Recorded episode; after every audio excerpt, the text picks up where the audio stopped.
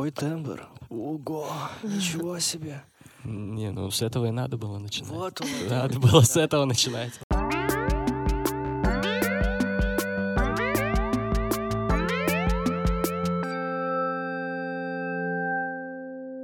Привет, это подкаст «Я в траве нашел жука». Мы находимся в здании музейного центра «Площадь мира». Меня зовут Показия Кирилл. Анна Андреева. И к нам в гости пришел Евгений Спиридонов, Женя Спиридонов. Женя, Женька, как угодно.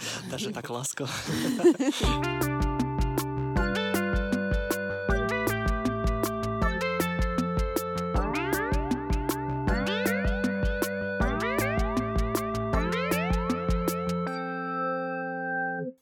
Джингл уже играл? Он уже сыграл. Супер. Да. Спасибо еще раз. Спасибо Антону Егорову за джингл. За наш джингл. Да. Интересно, вот, Женя, ты себя как-то называешь, типа, как ты иллюстратор, или ты диджитал-художник, или как? Ну и вообще, да, такое, что как ты художник, но ты, ну, может быть, можно сказать, что ты дизайнер в какой-то сфере. Ну, ты как-то сам ощущаешь себя. Сам себя ощущаю, наверное, все-таки как художник, но просто как художник, который очень-очень мало работает, потому что я просто не так давно тоже задумывался об этом на самом деле, и как будто бы я больше ценности все-таки отдаю тому, что я делаю вот именно как художник. Те немногочисленные холсты работы, которые я вот стараюсь делать, вот именно это не диджитал, вот эти вот все декупажные вещи. Вот. А все остальное, то есть иллюстрация, там какой-то дизайн, не дизайн, оно все больше, это больше про само ремесло и про какую-то работу, больше про то, что нужно оплатить счета, так сказать. Вот. Но тем не менее, все эти вещи, они как бы очень сильно друг с другом рифмуются, и все, что я там наработал, например, на иллюстрации, я это очень все могу взять себе там для каких-то уже художественных вещей. Также и наоборот, то есть когда я экспериментирую с холстами, и просто это не какой-то заказ, а просто я что-то делаю для себя, я очень много оттуда беру, уже стараюсь уже в какую-то коммерческую работу вложить. Это очень хорошо друг другу помогает, работает, и получается развиваться так, как мне кажется. Вот, ну, стараюсь я себя все-таки идентифицировать как художник, но не знаю, может, это кому-то очень сильно срежет слух.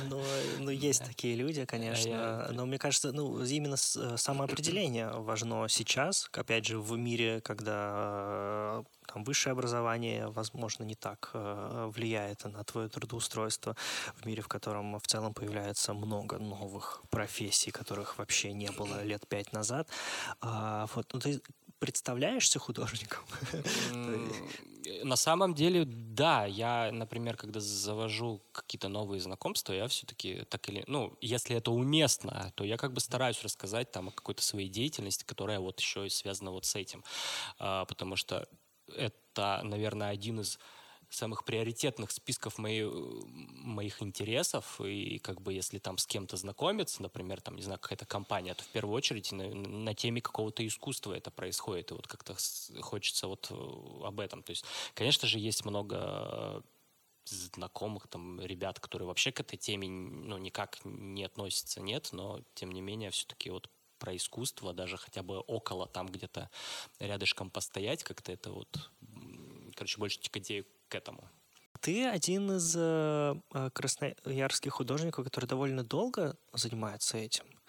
Ты один из красноярских художников, который уехал из Красноярска и вернулся. О, да, кстати, это же такое... И ты один из красноярских художников, у которых такой очень явный, понятный почерк, стиль узнаваемый, да? Ну, непонятный, узнаваемый, да. Определяемый. Определяемый. Я заморачивался на эту тему. И как будто бы он тоже вот сквозь время, он с тобой. Во-первых, ощущаешь ли ты себя таким долгожителем? И, возможно, ты долгожителем красноярского арт-пространства? А я бы вообще не сказал. Мне казалось, я довольно-таки поздно вообще во всю эту движуху втянулся. Как-то постепенно, потихоньку. Мне кажется, я где-то года, наверное, с 16-го стал входить, узнавать ребят, знакомиться с кем-то. Конечно, были знакомы и раньше, но вот как-то, не знаю, мне казалось вообще недолгожительно, наоборот. Ну, уже 6 лет. Мы знаешь, у нас тоже как-то у нас получается, что очень молодые художники, да, у нас в подкасте, и мы обращаем на них внимание, там, участники «Пушки», там, «Гаража», mm-hmm. что это очень молодые, которые да, реально год-два, вообще... и mm-hmm. В сравнении с ними твое шестилетнее, то, конечно, но интересно, что ты не ощущал, то есть ты ощущал себя все-таки... Не, я всегда ощущал, наоборот, не ощущал каким-то там, не знаю, наоборот. Немножко, короче, было от этого стрёмно, что все такие, блин, уже такие супертрушные, все прошаренные. А тут я такой с двух ног влетел, такой, смотрите, что могу, и все такие, ну... А ты можешь описать вот эту вот тусовку прошаренных? Именно определить как бы тоже какой-то... я не знаю, Жека Каверзин. Я вообще тащусь из того, что он делает. Очень многие его работы на самом деле вдохновляют, потому что вот именно то, что он там много тоже и в диджитал делает, вот, но то, что он делает маслом, это прям очень серьезно. Я бы так это назвал. Жека. Все ребята молодцы, там, я не знаю, Закиров молодец, все молодцы. Нет, я не про молодцы, а именно про вот эту тусовку, 6 лет назад, какая это была тусовка, каких людей, которые вот уже сформировались, а ты был молодым. Я вот, интересно с такой антропологической точки. Андрюха Сбуняк, мне кажется, уже тогда был полностью сформированный как художник. Не, тот же Закиров со своими этими, гравюры, они тоже полностью уже сформированы и как бы сильные, и все как бы, я думаю, любого человека взять, который вот им тоже с тех времен, вообще любого, он уже как бы прям сформированный человек. Ты ощущал, что тебе еще есть что сформировать, и ты ощущался молодым я вообще... художником и... придерживаюсь той концепции, что, конкретно про себя я стараюсь говорить, что, сколько ты живешь, столько лет ты учишься и формируешься. То есть, не поворачивается язык сказать, что там уже и сформировался, и уже и как бы и какой-то почерк есть, как бы почерк вообще, он десятилетиями формируется у человека, просто это такая вещь. Когда говорят, что у человека есть почерк, это для меня суперкомплимент. Вообще, то есть, это такой прям... респект, короче, такой супер. Вот. Мне кажется, вот все еще идет, потому что я довольно-таки редко делаю холсты там в силу разных обстоятельств, но тем не менее, даже вот за этот небольшой период этих работ, они все равно как-то, на мой взгляд, они очень сильно меняются. Может, просто я вижу непосредственно изнутри, мне как бы кажется, что они сильно отличаются друг от друга. Сейчас интересно вот это, я буду пробовать вот так, потом там через, не знаю, пару месяцев, очень интересно что-нибудь другое, именно в визуальном языке, и ты стараешься что-то по-другому делать. И вот, мне кажется, вот он формируется этот язык, и еще будет формироваться, я надеюсь. Как-то так. А как он формируется изнутри, из внутренних каких-то ощущений или наружных происшествий? То есть это какой-то внутренний рост вне зависимости от того, что там происходит вокруг? Или есть какие-то вехи, происшествия, вещи? Да, мне кажется, оно одно из другого и вытекает. Ты впитываешь все, что вокруг тебя, и появляется какая-то иносмотренность, и ты там узнаешь других людей, и как бы ты вот впитываешь в себя эту информацию, которую ты потом через свою какую-то призму своего мира ощущения, там уже это все перевариваешь и уже выплескиваешь на холст. Я думаю, там все вместе, на самом деле. Внешние факторы, они, для художника это вообще, они очень-очень большую роль играют, на самом деле. Для любого, мне кажется.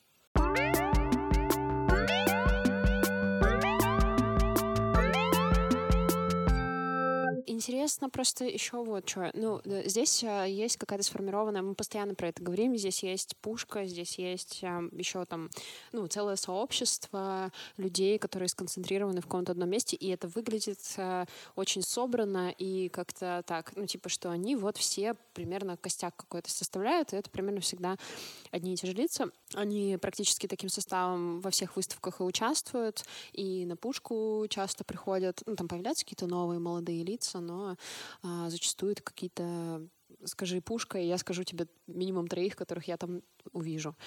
Вот. Интересно, что ты живешь и работаешь в Питере, в Санкт-Петербурге, и поэтому интересно узнать, есть ли это ощущение. То есть мы с тобой разговаривали до этого уже про арт-сообщество, что насколько оно разрознено или нет. То есть интересно понять, как человек, который, например, вот здесь ощутил вот такое, что здесь есть какое-то сформированное... Там... Ощутил в красноярское единение. Да-да-да. И уехал потом... в этот свой Питер. Ну вас к черту со своим единением. Да-да-да-да-да. Сепаратизм.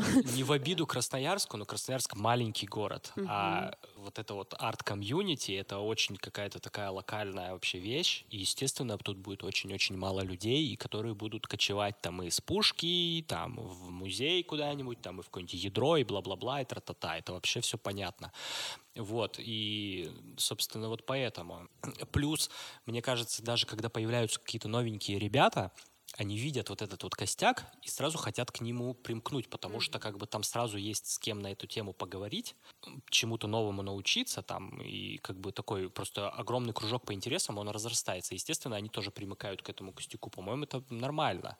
Вот, с другой стороны, как бы в том же Петербурге из-за того, что огромный город, и там, на мой взгляд, мне так показалось, что вот эти вот маленькие комьюнити, там тоже, там огромные, на самом деле, там дохренища художников, там в кого ни плюнь, каждый художник.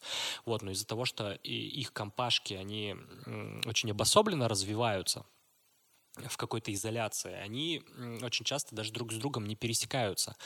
И там просто видно, что там одни там, другие сям, и как будто бы просто из-за того, что уж, ну, очень реально гигантский город, нету вот этой, ну, появляется какой-то новый молодой художник, там он просто кого-то знает, типа, а вот я знаю этих ребят, я там буду с ними тусоваться. Вот, и нету такого, ну, просто это само собой получается так, что и там много маленьких группок, чем вот в Красноярске, когда вот просто ты знаешь, вот есть одна группа. То есть, если там, я не знаю, появится какой-нибудь комьюнити там на правом берегу, там свое обособленное, то это да уже, ну... Было бы прикольно. Они боролись между собой. Левый берег и правый берег. Ну вот, на самом деле, я даже так для себя не смог определить, ну, хорошо это или плохо, вот если есть здесь одно большое комьюнити. Как будто бы... И да, более такая френдли, можно сказать, атмосфера, потому что художник — это вообще самое токсичное, что можно придумать в мире, это художник. Интересно. Это вот прям 100%, причем любой. Там диджитал, там художник современного искусства, и вот это вот все, это самые токсичные люди, там какая-нибудь, не знаю, 3D-шники, это все. Почему? Интересно, да, я услышать. Не знаю почему, просто вот сколько... Это ощущение? Ну, это факт, это просто факт. Это в смысле ты про себя так? Или при общении с художниками ты ощущаешь, что они токсичные? Естественно, и про себя, и, естественно, при общении. Просто ты там начинаешь с кем-то знакомиться, ты просто видишь там, блин... Никто за словом в карман не лезет, а там, например, если ты кому-то неприятен, то тебе скажут, блин, ну, ты мудак, тебе скажут, катись ты отсюда, то есть, ну, я просто очень много этого вижу, слышу и сам токсичу, вот, ну, стараюсь не токсичить. Ну, просто интересно еще понять, насколько... Ты обозначил, что это, да, непонятно, важно это или нет. И непонятно, могут ли они существовать вне сообщества. Ну, типа, сообщество, получается, что важно, потому что они же как-то появляются, они же как-то самоорганизуются. Но вот и в принципе, ясно, почему присоединяются какие-то новые художники к костяку, потому что, ну, это как бы логичный путь. Ну, типа, ты идешь туда, где это интересно и где это взаимодействие как бы возможно, и ты что-то получаешь взамен. Но интересно понять вообще, насколько легко там войти в это сообщество, что оно может дать, и был ли у тебя такой опыт, что ты как-то чувствовал себя как-то не очень комфортно, например, вообще, отойдя от того, что ты уже сказал про токсичность. Ну, типа, токсичность, она же такая. Я вот не сказала бы, что у нас какие-то есть токсики. Может, я просто всех вижу. Я потом вам расскажу, что про вас говорят. Окей. Это шутка, это шутка. Я думал, я потом... Я потом вам расскажу, кто конкретно токсик. Ну, просто у меня такого не возникает ощущения. Ну, это, опять же, это же просто ощущение. Просто интересно еще вот что. Что мы же как бы включены в это сообщество, и нам кажется, что оно большое, а ты вот говоришь, что маленькое. И я такая, кажется, да. Кажется, есть такое, что ощущения могут тебя обманывать. Ну, что... не знаю, не уверен, не думал о нашем сообществе, как о большом сообществе. Но мне понравилась мысль о том, что было бы действительно здорово... Ну, раньше вообще же, ну, вот раньше в детстве мы же дружили, у меня была такая штука, что ты дружишь типа с чуваками во дворе, ну, то есть и ты как будто этим двором ограничиваешься, и ты там, если... Ну, и в школе ты общаешься с ребятами, с которыми тебе в одну сторону потом из школы идти, и как будто было бы интересно, если с такой бы концепцией рождались сообщества художников. Коммуникация, она же так и работает. То есть, неважно, это твой двор, там ты школьник, либо ты художник и какой-то арт-комьюнити. Это вообще не важно. На самом деле все действительно, оно так и работает. Вот, и порой даже иногда и не выбираешь там, особенно в детстве, с кем дружить. Ты тебя просто закинули, типа, все, ты теперь вот здесь. Да, ты находишь связи с этими людьми просто, да. И стараешься там как-то выживать. Но мне вот кажется, в целом, в белых росах много людей вообще. Явно там есть художники. Да, там точно есть артисты, которые любят писать на стенах, но в целом, то есть было бы... это как бы тоже вопрос, там, как формируется общество, почему они не формируются, почему они нет. Это такой, да. Антропологический такой интерес.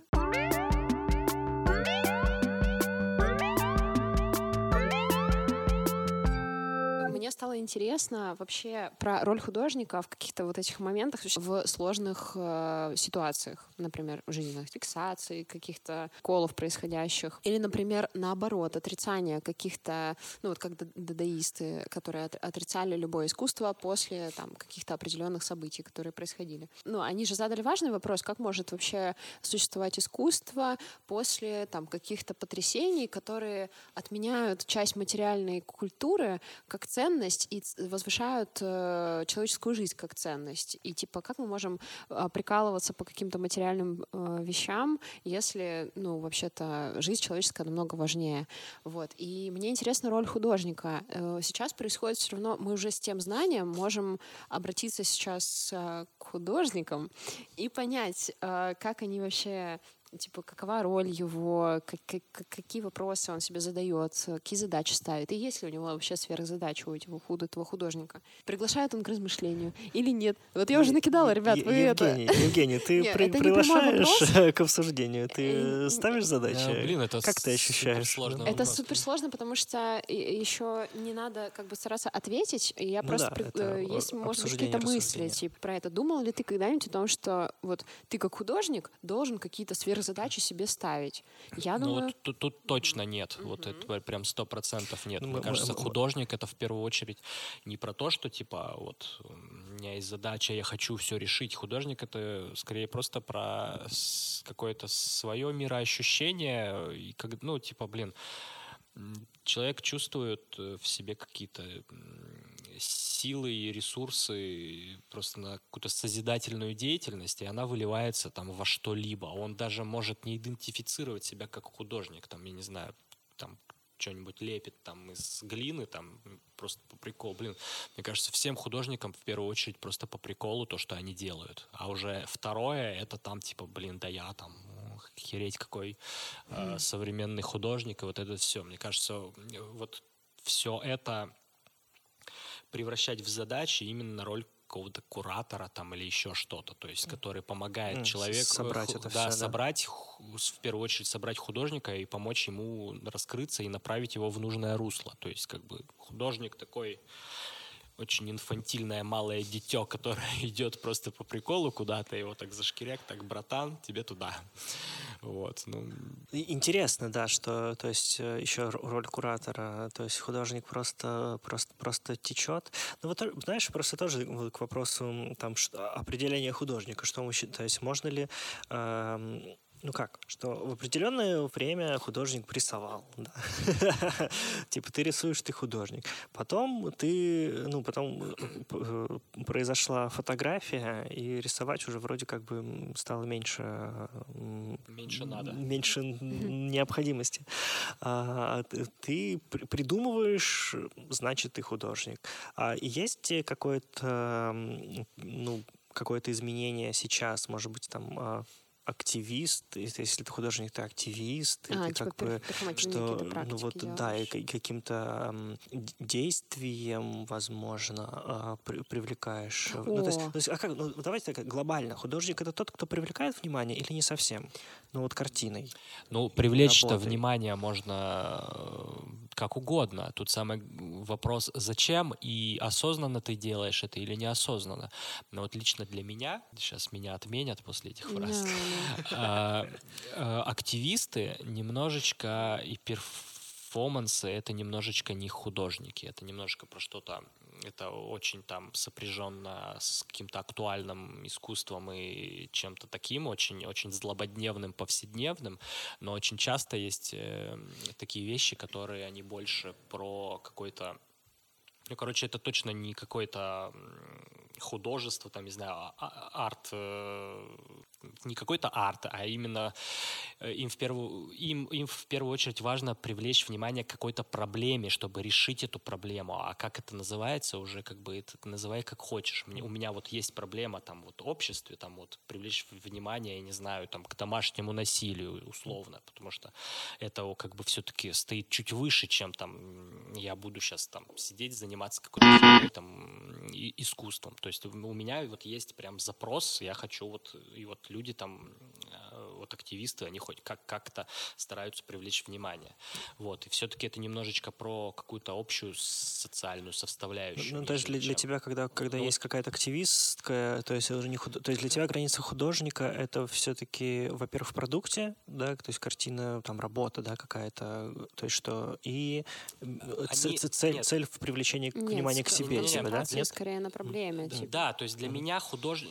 Нет, активист тоже может быть художником, там, и все это актуальное искусство, да, но для меня художник и, в принципе, искусство, оно не ограничивается чем-то этим, оно имеет прям огромный широкий спектр, то есть ты можешь заниматься вообще не привлечением там, к каким-то актуальным проблемам. Ты можешь, я не знаю, исследовать там, влияние цвета и света там, на, я не знаю, на какую-нибудь букашку, и как бы для общества твои исследования, они нафиг не нужны, но тебе это интересно, и это искусством считается все-таки. Ну, если ты... Science art. Ну, да. Ну, science art тоже как бы в первую очередь заточен на то, чтобы как-то помогать улучшать там повседневную нашу жизнь там, и либо просто исследовать какие-то вопросы, чтобы там, я не знаю, полезность, да, какую-то полезность откопать или там нащупать этот вектор, в котором потом можно делать какие-то научные исследования, например. Вот, но это, а вот именно активизм какой-то, он в первую очередь, вот он более локален, чем вот просто художник, вот он такой до хера всего и вся, и так далее. Ну, я вот думала про... В последнее время активизировались ребята, которые вот за экоактивисты. И мне очень интересно, почему они избрали... Было интересно, я потом почитала побольше, разобралась вроде, что ну, для чего это все делается. Было интересно, почему они избирают... Почему импрессионисты? Почему они так не угодили? Не, они же там еще восковую фигуру, недавно торт влепили. Интересно, почему они вообще искусство избирают в качестве ну, какой-то жертвы.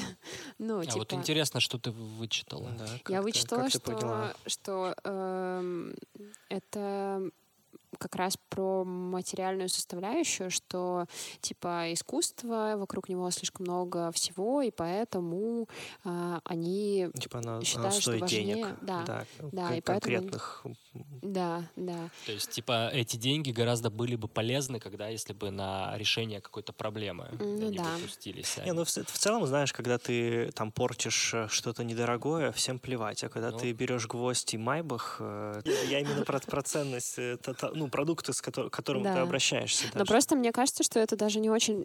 Ну, блин, на мой взгляд, такой, как бы... Я размышляла об этом и пришла к тому, что это тоже можно по-другому понять, потому что, если так посмотреть, всем давно уже известно, что искусство — это... Ну, его даже так называют, иногда, что это большой мыльный пузырь в экономике. И поэтому, ну, типа... NFT. Я тоже хотел сказать. Ну, что, да, что это большой мыльный пузырь, и как бы не совсем понятно... резонность таких действий. Ну, типа, они, очевидно, создали инфоповод. Возможно, они там для кого-то выглядят смешными или там бесполезными, но вроде как был какой-то год, в который их действия повлияли и в итоге обратили внимание на эту проблему. Каждый просто, да, в своем инфопузыре. И видишь, как бы, возможно, они там в последнее время как будто бы радикализировались, в том числе потому, что есть определенный уровень информационной обстановки. Просто мне кажется, это одно с другим коллерирует. Просто когда ты говоришь на языке истерики какой-то, ты сразу на себя внимание обращаешь. То есть это же просто в первую очередь... Ну, мне так казалось, что вот когда, в том числе и почему они выбирают объектами там, своих издевательств именно какие-то там вещи из искусства, что создать вот именно этот шум, чтобы на себя быстрее, как можно быстрее обратить внимание. А я никогда не связывал это вот с тем, что вот искусство — это вот какой-то сферический конь в вакууме и так далее, что-то непонятное и бла-бла-бла. И вот, и давайте лучше перенаправим наши ресурсы там на решение других проблем. Мне казалось, что это наоборот именно в первую очередь, чтобы привлечь к себе внимание, а потом уже, ну, типа, там, привлек внимание, там, кто-то такой, блин, а, слушай, они-то дело говорят, и там, бац, что-нибудь там разрулилось. Чё, в целом, кроме картин, там, ну, вместо картин могло быть что угодно, ну, типа, вот, восковые фигуры, там, да. Ну, то есть, или там любая машина, ну, то есть, здесь как будто бы, ну, здесь, возможно, как будто бы искусство... Легкая мишень. Да, кстати. Легкая, незащищенная мишень. Ну, типа, даже та же, не знаю, Мона Лиза и так далее стоит в 10 раз больше какой-то машины. И как будто бы, если испортить чью-то машину, это как бы проблемы одного человека, как бы... ты там можешь прийти, там, я не знаю, самую дорогую тачку в мире там испортить, и общественность на это внимание не обратит. Они подумают, ну, блин, ну да, у чувака сейчас проблема, и всем пофигу будет. А как будто бы все искусство, оно как бы вот принадлежит всем и каждому. И поэтому... Ого! Интересный поинт. Да, и эти коллекционеры такие, excuse me. Да-да-да. Excuse me, вообще-то не все мне. У многих же коллекционеров хранятся это в музеях работы, что не у них, типа, где-то. Ну, а где ты дома повешаешь? Деньги потратил коллекционер, но я также на таких же правах могу столько же времени лицезреть эту картину. Да-да, и картофельные пюре. Шах и мат коллекционеры.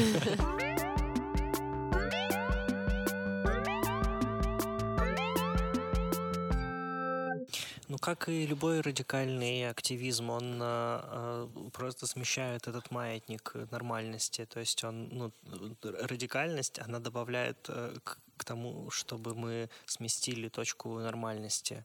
А вот, кстати, как еще такой поинт, что вот этот вот радикальный активизм, вот, и поскольку его люди, ну, вот там, все остальные там простые люди, которые там далеки от искусства, все-таки воспринимают этих людей как художников, и тем самым сразу как бы обесценивается все их деятельность, типа, и они смотрят на них, типа, блин, опять фрик, там, что-то там, себя поджег у здания суда. Типа. А когда активисты перестанут называться художниками, к ним и относиться будут совершенно под другим углом.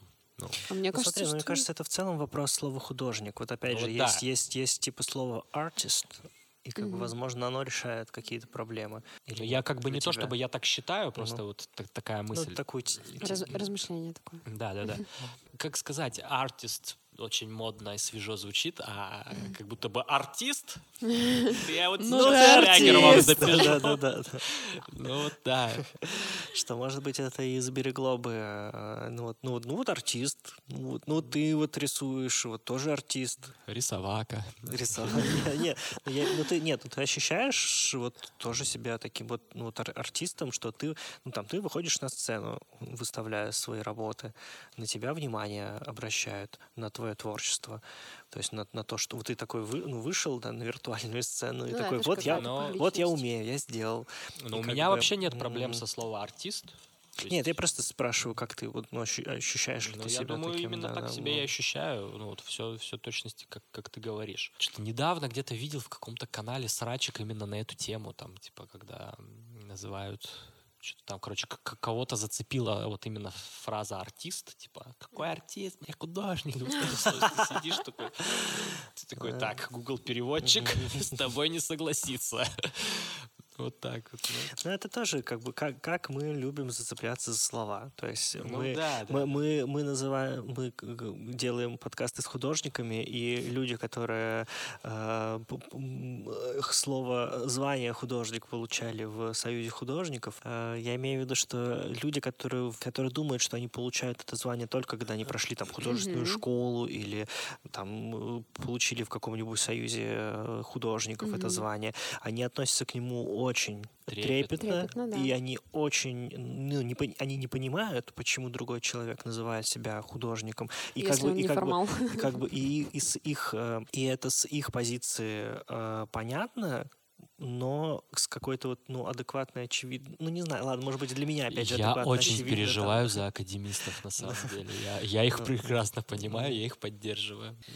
Но просто это же не значит, что те ребята, которые могут называть себя художниками, они сразу вдруг резко не имеют на это права. То есть, мне кажется, просто должна быть честность.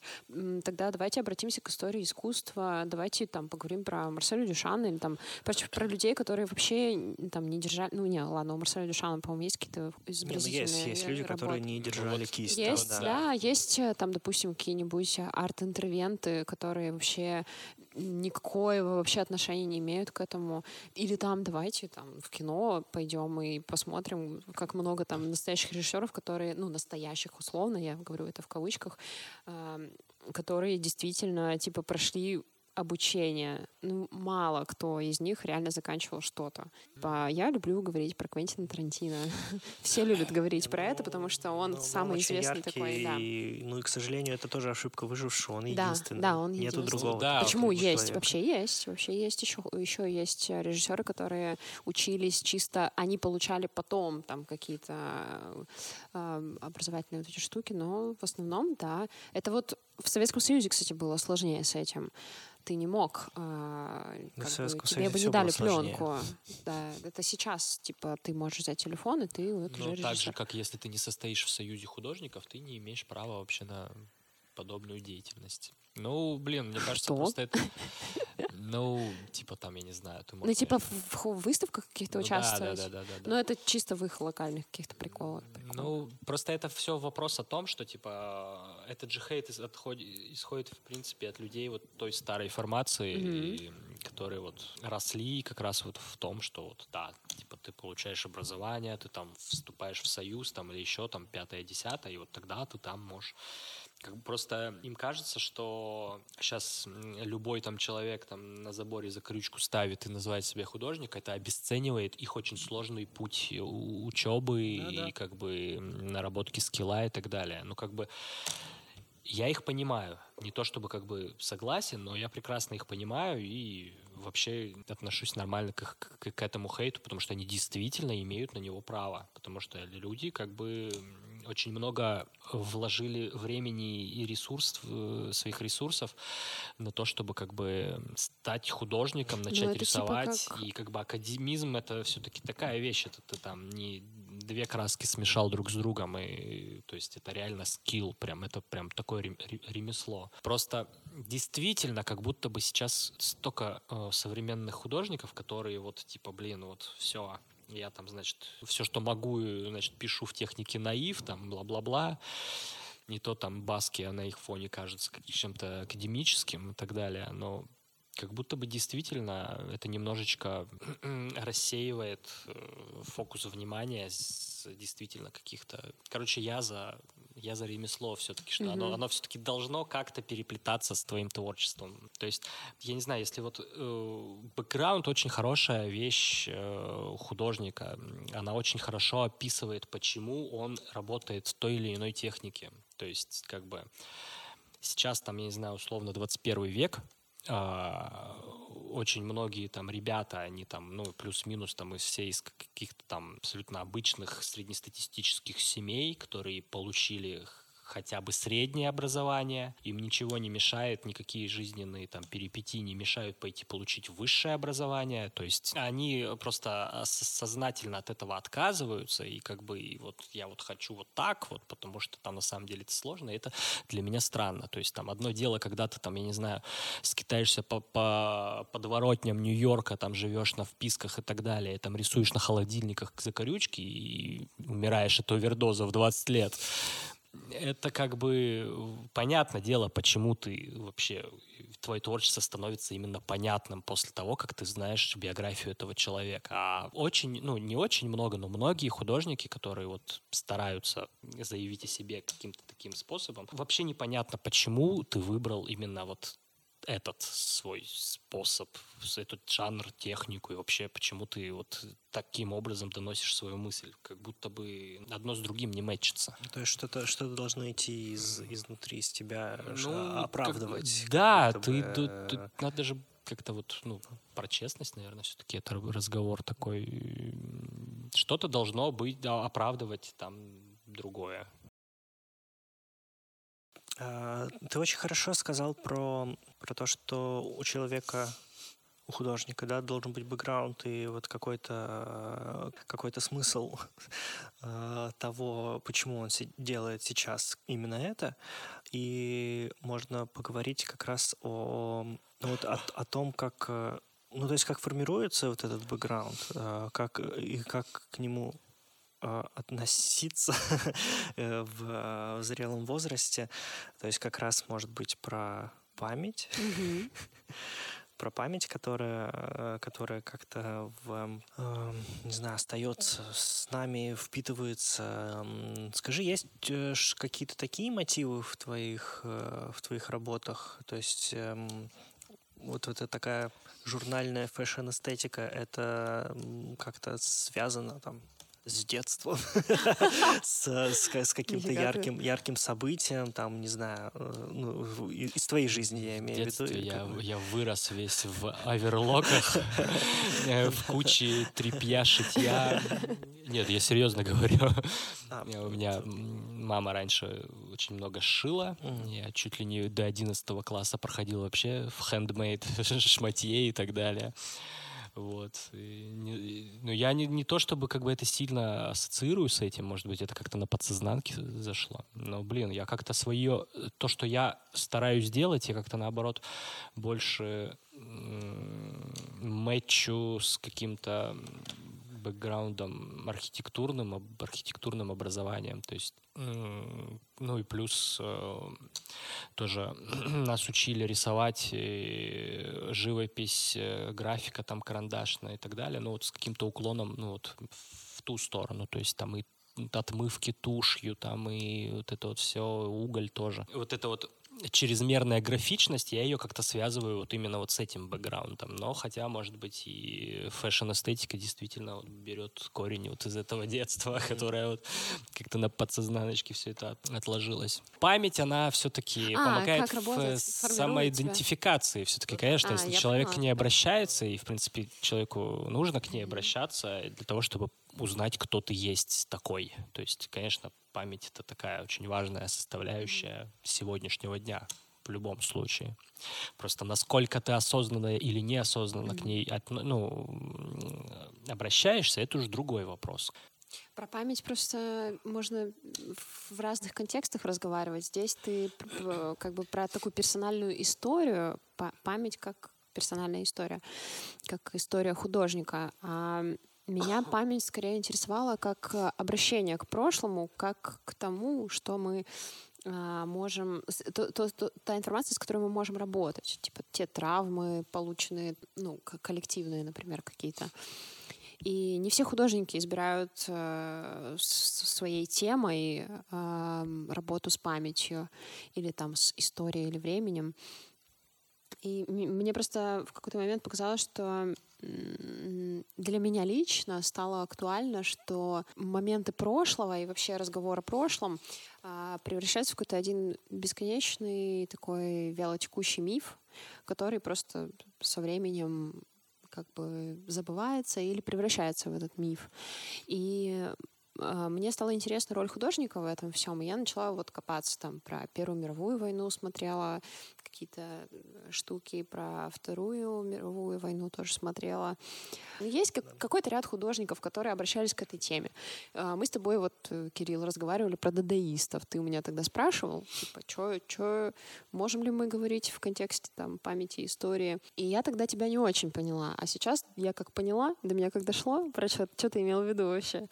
Вот. И мне просто интересно, что методов есть много, ну вот это вот...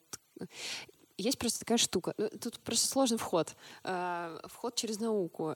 Есть такая штука, как коммеморативные практики. Это практики работы с памятью, и они есть в разных направлениях. То есть это может быть какой-то образовательный процесс, а есть художественные работы вот с коммеморацией. Мне стало это интересно еще потому, что я поняла, что как будто в этом есть какой-то ритуал, ну типа вот как раньше...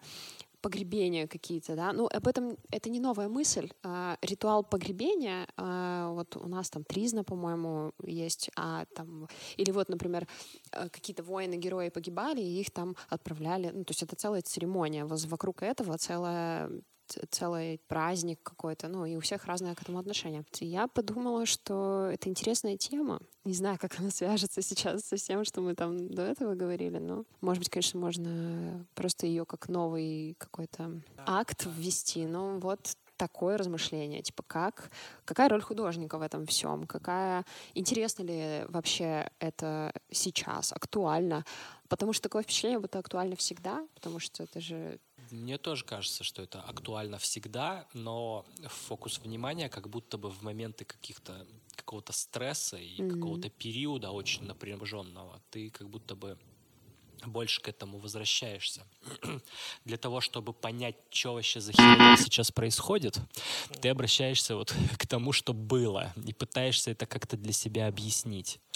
И вот, может быть, с этим связано то, что как бы ну, вот в моменты какого-то там каких-то бедствий там или еще чего-либо, вот люди начинают чаще к этому возвращаться. Ну, да, память — это такая очень интересная вещь. И, ну, я не знаю, я, может, просто не сильно в тему погружен. Мне кажется, художники, они не то чтобы в большей степени неосознанно к ней возвращаются. То есть, я не знаю, да, грубо говоря, человек там, ну, художник может какой-то свой проект, там, я не знаю, в какой-то там богом забытой технике выполнить, и тем самым как бы все равно он как-то так или иначе обращается вот к каким-то прошлому опыту.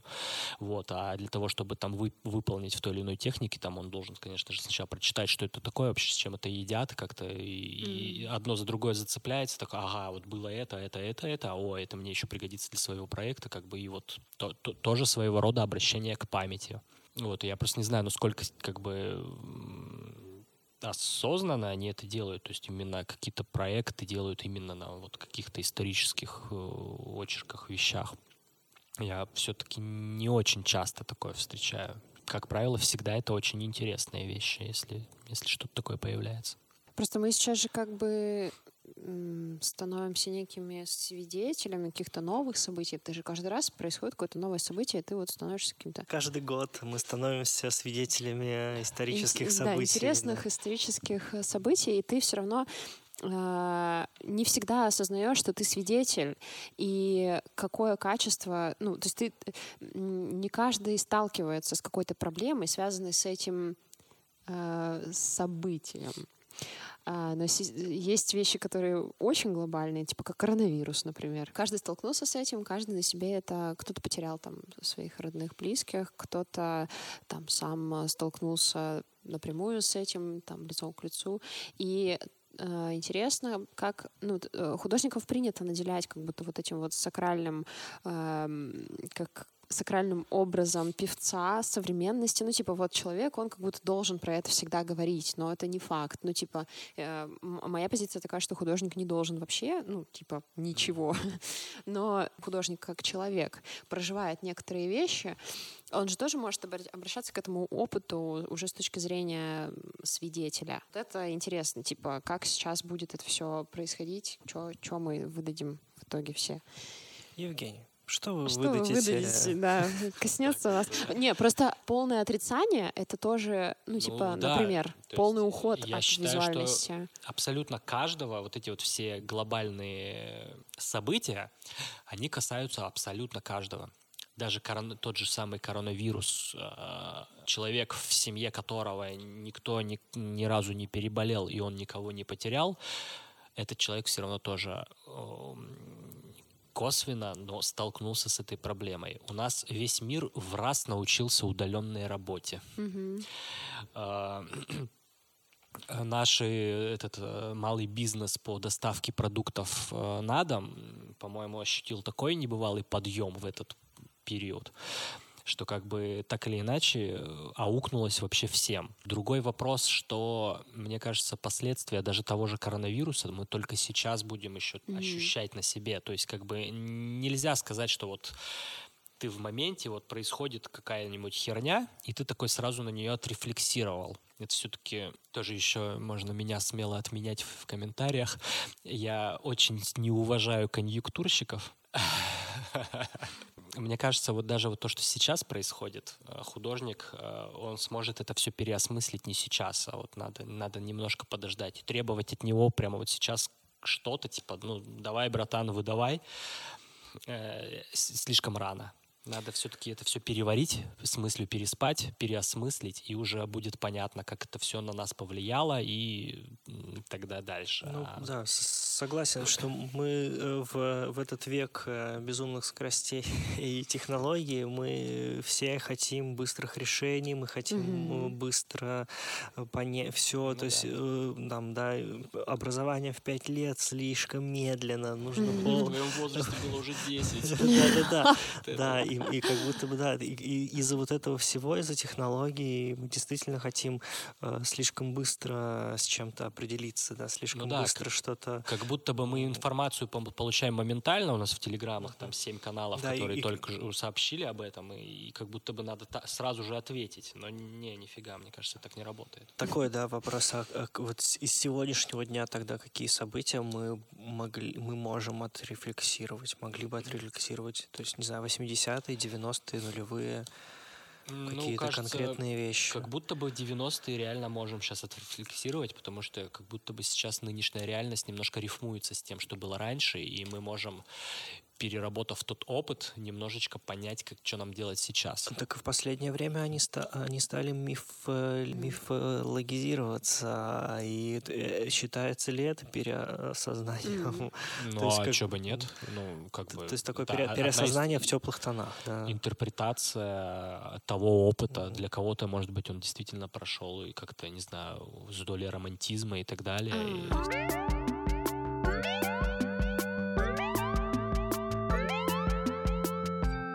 На мой взгляд, чем глобальнее и крупнее событие, тем больше надо времени на его переработку. То есть, понятное дело, какие-то вещи, какие-то не такие большие значимые там новости, конечно, их проще отрефлексировать там, и там, не знаю, художник может там сразу же на них что-то там как-то отреагировать, что-то сделать, конечно. Ну и, кстати, тоже интересно, что в целом 90-е сейчас, они либо... Ну, к чему я? Что мне 30...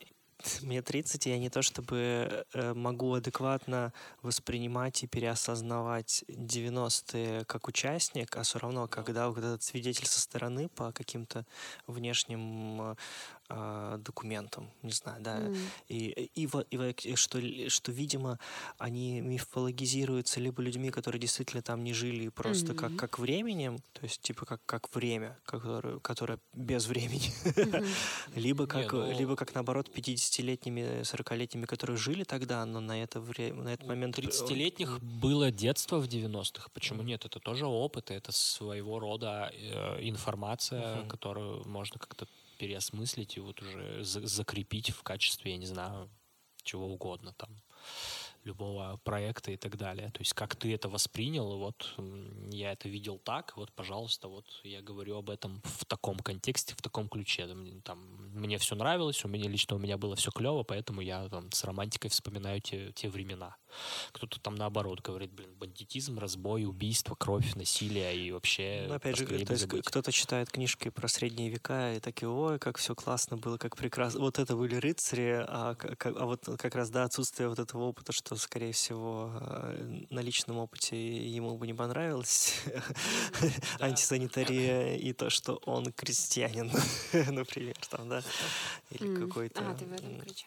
Не, ну просто мы же работать можем... с памятью и с историей вообще в каком ключе? Мы можем обращаться к каким-то персональным и личным. Могу рассказать личный опыт. Типа, я не жила в конце 19 века, в начале 20-го, но я пытаюсь работать с источниками, которые помогут мне раскрыть эту историю через мою персональную историю моей семьи, например. И это помогает. Ты обращаешься к каким-то там, архивы, какие-то сухие факты, какие-то вот вещи. Ты можешь что-то предположить и интерпретировать, но по факту лучше как бы то, что написано, это понятно, но... Ну, тоже, то есть, ну, в сравнении, это же тоже разные, то есть, вот в Красноярске так, в Норильске по-другому, а там в семье военного в Норильске и по-третьему, и как-то всегда это... Ну, то есть, где искать-то вот эту истину? А почему-то вот, она одна должна быть? Нет, должна вот, мне кажется, нет. Но тут, мне кажется, чем больше источников ты перелопатил, тем как-то у тебя более... Средняя температура. Да. То есть, и все равно потом ты через призму своего личного восприятия же все это перевариваешь, пропускаешь, и потом выдаешь эти мысли свои личные, а не... Все очень индивидуально и персонально, как и память, так как ее, ну, как кто ее воспринимает события там, тех или иных лет, так и ощущения от них. Они тоже все очень персонализированы. У меня дедушка, заядлый коммунист, он из тех людей, которые там Сталин, донос, я этого не видел, этого не было. Вы все говорите, чушь, пошел отсюда. Ну вот, а как... Ну, то есть, да, личные истории и личные мнения, но все равно как-то складывается это все в какой-то мейнстрим. То есть как-то стали 90-е прикольным временем. Культура очень клевый такой, как лакмусовая бумажка для времени. Ну, типа, ты спустя там какое-то время смотришь, обращаешь внимание, ну, вот взять того же, условно, берешь ты фильм «Брат», который сейчас вот форсится жестко, типа как клево, что он такой крутой герой, а на самом деле, если копаешь вглубь, ты понимаешь, что фильм-то вообще не про это, и вообще-то фильм про отрицательного вообще-то персонажа. Ну, да. Человека, который не может справиться, человек, который потерялся, который испытывает травму, у которого болит, и он непригоден, он не нужен в своем времени. Вот он пришел, но он остался там. Так это вот как раз... прям подтверждает мои слова. Человек в силу своего опыта и своего отношения к той или иной вещи, вот, не знаю, какой-нибудь там условный там среднестатистический гопник, так, конечно, на цитаты раскладывает весь этот фильм. Да. Это такой, да, блин, там, не брат ты мне, гнида, и вот это вот все, и как бы такой вот, прям воспринимает его действительно там героем нашего времени. Люди там, кто ни в коем случае никого не обесцениваю, но кто там поумнее, конечно, они уже смотрят, вот как ты правильно говоришь. О, на это. Спасибо, да. Не, я хер не скажу. Да все нормально, я понимаю. В смысле, с другим ракурсом? Да, что на самом деле Данила Багров, это реально очень отрицательный персонаж. Это вот прям фильм про то, как вот его общество не принимает, и все, что он умеет убивать, все. Он умеет там доставлять горе людям, и, естественно, наверное, сам он тоже счастья не будет знать, потому что он ни хера не умеет в этой жизни. Мне кажется, просто еще прикол в осведомленности. Мне кажется, если форсить не сам фильм «Брат», а уже сознанием фильма о фильме «Брат», посмотреть какие-нибудь интервью Балабанова или почитать, или что-то. Ну вот, Дудь же снял фильм про Балабанова, и, в принципе, даже если его посмотреть, Дудь же, в принципе, очень популярный, ну, не в принципе, он очень популярный. И люди, которые посмотрят этот фильм, они по-другому будут иметь какую-то другую точку зрения в отношении вообще Балабанова и героя Данилы Багрова, потому что там сказано очень четко, что у него была позиция такая. Человек прошел афганскую войну, он вернулся, и с этим знанием и с этой травмой вот так ее показывает. Ну, типа, вот он показывает человека, который пришел, ну, хотя там он в афганской, а Данила Багров возвращается с чеченской войны. Ну вот... кто будет читать и смотреть интервью? Ну, блин, давайте посмотрим, сколько просмотров у фильма. Не, ну ты имеешь в виду, чтобы Балабанова. Перед фильмом «Брат» должно идти интервью Балабанова, да? То есть такая интерпретация... Ну, просто сейчас есть такой прикол, что типа Данила Багров действительно стал... прям, типа, героем современности, но он вообще не герой. Ну, типа, он отрицательный герой. Нет, так видишь, нет, если он же стал героем, он герой, ну, все, это герой. Это, ну, то есть, это же как общество, которое, ну, знаешь, это как, типа, на герб. Ну, вот у нас такой вот герб, ну, все, вот мы такие. У нас вот такой вот герб. Ну, возникает, мне кажется, все-таки... Это просто, ну, это говорит об обществе. Да, это говорит об обществе. Говорит об обществе. И менталитет очень-очень недалеких людей, к сожалению, мне кажется, что у нас все-таки больше, ну, то есть нельзя обмануть большое количество людей. Видимо, действительно, Балабанов там хотел одно, но люди совершенно другое увидели. Может быть, значит, он не справился как режиссер. О, кстати, может быть. Он же вообще не делал никаких ставок на этот фильм. Он не знал, что он станет таким популярным. И вот люди увидели то, что действительно на поверхности. И как бы... Ну, блин, тут, да, наверное, может быть, даже к какому-то зрительскому опыту есть вопросы, типа к тому, как работает пропаганда и как она включает героев, которые, и как она меняет ракурс взгляда. Это просто, видишь, пропаганда не может, мне кажется, работать на холодную аудиторию. Здесь как бы, ну, и типа как раз фильм «Брат», он народный фильм, а не насажденный сверху, и Данила Багров. Да, это правда. Тут я не знаю, как быть. Вот такой вот феномен интересный. Ну, может быть, маятник, как вот ты говорил в самом начале, что... А что ты смеешься? Маятник качнется. Качнется, да, в другую сторону, и все вдруг такие, блин, ого, это антимилитаристский фильм, нифига себе, вот это прикол.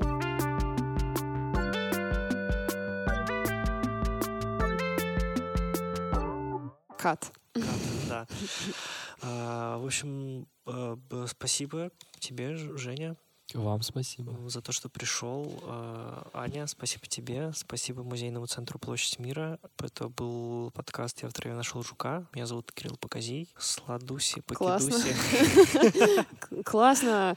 Кирилл, ты молодец.